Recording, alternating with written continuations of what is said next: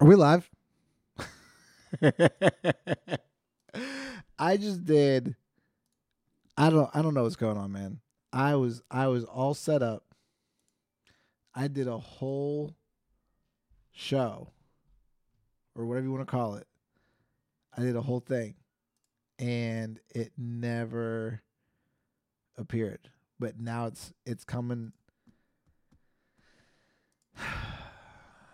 We're live now. There we are. Show. There's my beautiful Whatever face. Call it. I did a whole thing, and it never appeared. But now it's it's coming. I don't know, man. I don't know. Like I was I was all set up. I was all set up. So we're we're live now. So I'm not late. I I did I did everything. I did I did intro. I did I did the music. I did I did everything. So you ready? All right. Let's let's uh My goodness, man. My goodness. My goodness. Here we go.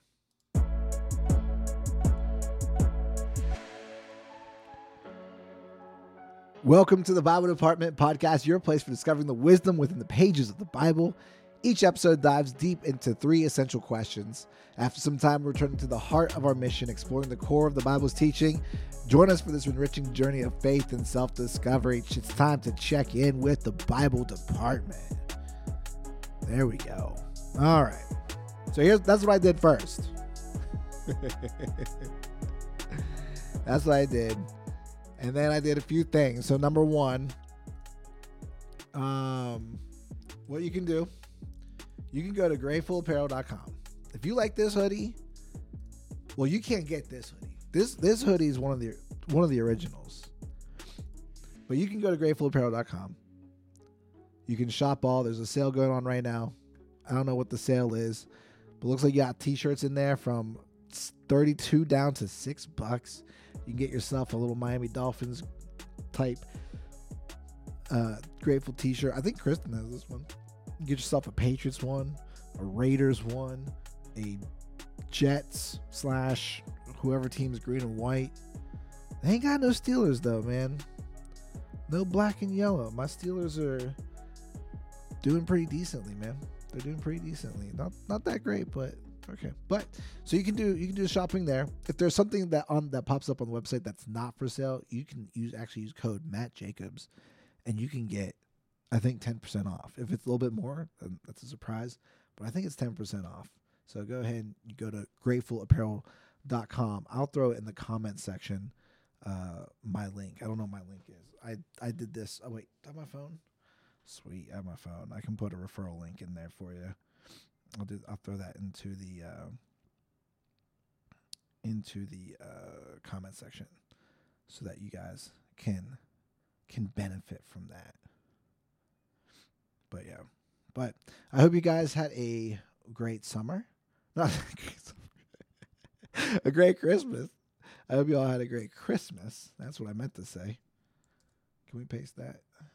Um, I don't know if that'll actually work, but I threw it in the comments, so you can go. That'll take you straight to my Instagram feed, and it might hit you with my link. But who knows? Oh wait, I can do. Nah, I'm not gonna mess with it. I'm not gonna fool with it. We'll do it later. Uh, but I had a whole thing. I had a whole thing, man. We were, we were gonna do a, a meme review.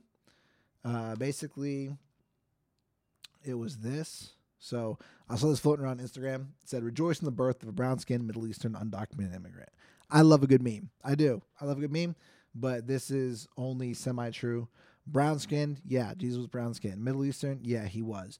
Undocumented immigrant, he, depending on how you define undocumented immigrant, I would not define Jesus as an undocumented immigrant. And the reasons why, if you go to Luke chapter two, um, it talks about the that King Herod, uh, what he wanted to do. I'm not going to read it again because I read it previously, but you can go read it for yourself. But I'm just going to retell you. So uh, Luke chapter two, King Herod calls for a census. It might have been yeah, it wasn't Luke one, it was Luke two. King Herod calls for a census, Who Herod was in charge. So Joseph took Mary, who was still pregnant with Jesus, took her back to Bethlehem. So they had to return to their ancestral homes to be counted in, in the census. Um, and so while they were there, while they were already there, taking part in the census and doing whatever they else they needed to, uh, then Mary had Jesus. So he might have been part of that census. He might not have been, but I wouldn't necessarily call him like an undocumented immigrant. Like they didn't have paperwork like we do. Like they don't have social security cards and numbers and things like that. Like they don't have identification and things like that. They just I don't which I, to me I don't know how they ex, then explain themselves. Like how do you prove you're who you say you are? Like that's interesting to me. That'd be that'd be curious. Um, but then the other the other passage that I read was actually Matthew one, which is the well Matthew one and two. And so in Matthew one it lays out the lineage of Jesus. You know, uh, Abraham had this son, who had this son, who had this person and that person, and, and then David and blah blah blah. And it lays out everything. And so that's Matthew, that's Matthew chapter one. But then in Matthew chapter two, it goes on and says, you know, the whole story about the three wise men. You know, that's in the every nativity scene. So the three wise men were sent by King Herod. And they're like, yo, and King Herod's like, hey, go check out uh, this guy or this baby being born who's supposedly this next king. You know, I want to I want to worship him and blah blah blah blah. So the the three wise men were like, "Cool, we'll go." And so they go and they see Jesus, little baby Jesus, and they they're praising the Lord and they're praising the Holy or they're praising God and they're giving thanks. And on their way back, God warns them not to return to King to Herod because Herod's actually plotting. He's actually kind of sus, and so Herod actually wants to kill baby Jesus because baby Jesus is a threat to who he is, which is king. He's King Herod.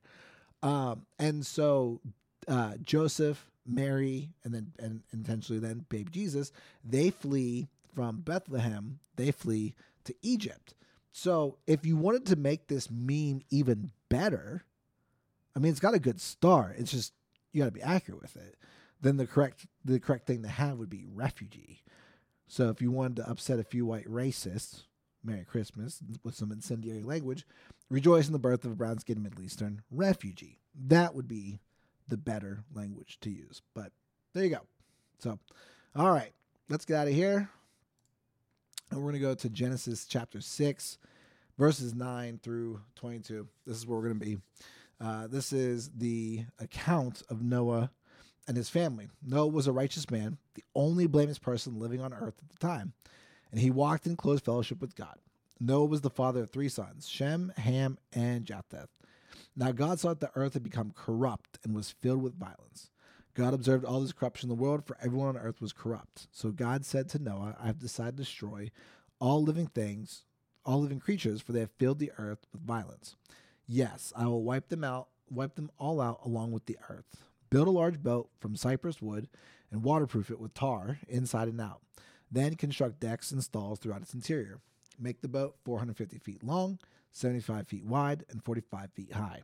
Leave an 18 inch opening below the roof all the way around the boat. Put the door on the side and build three decks inside the boat lower, middle, and upper.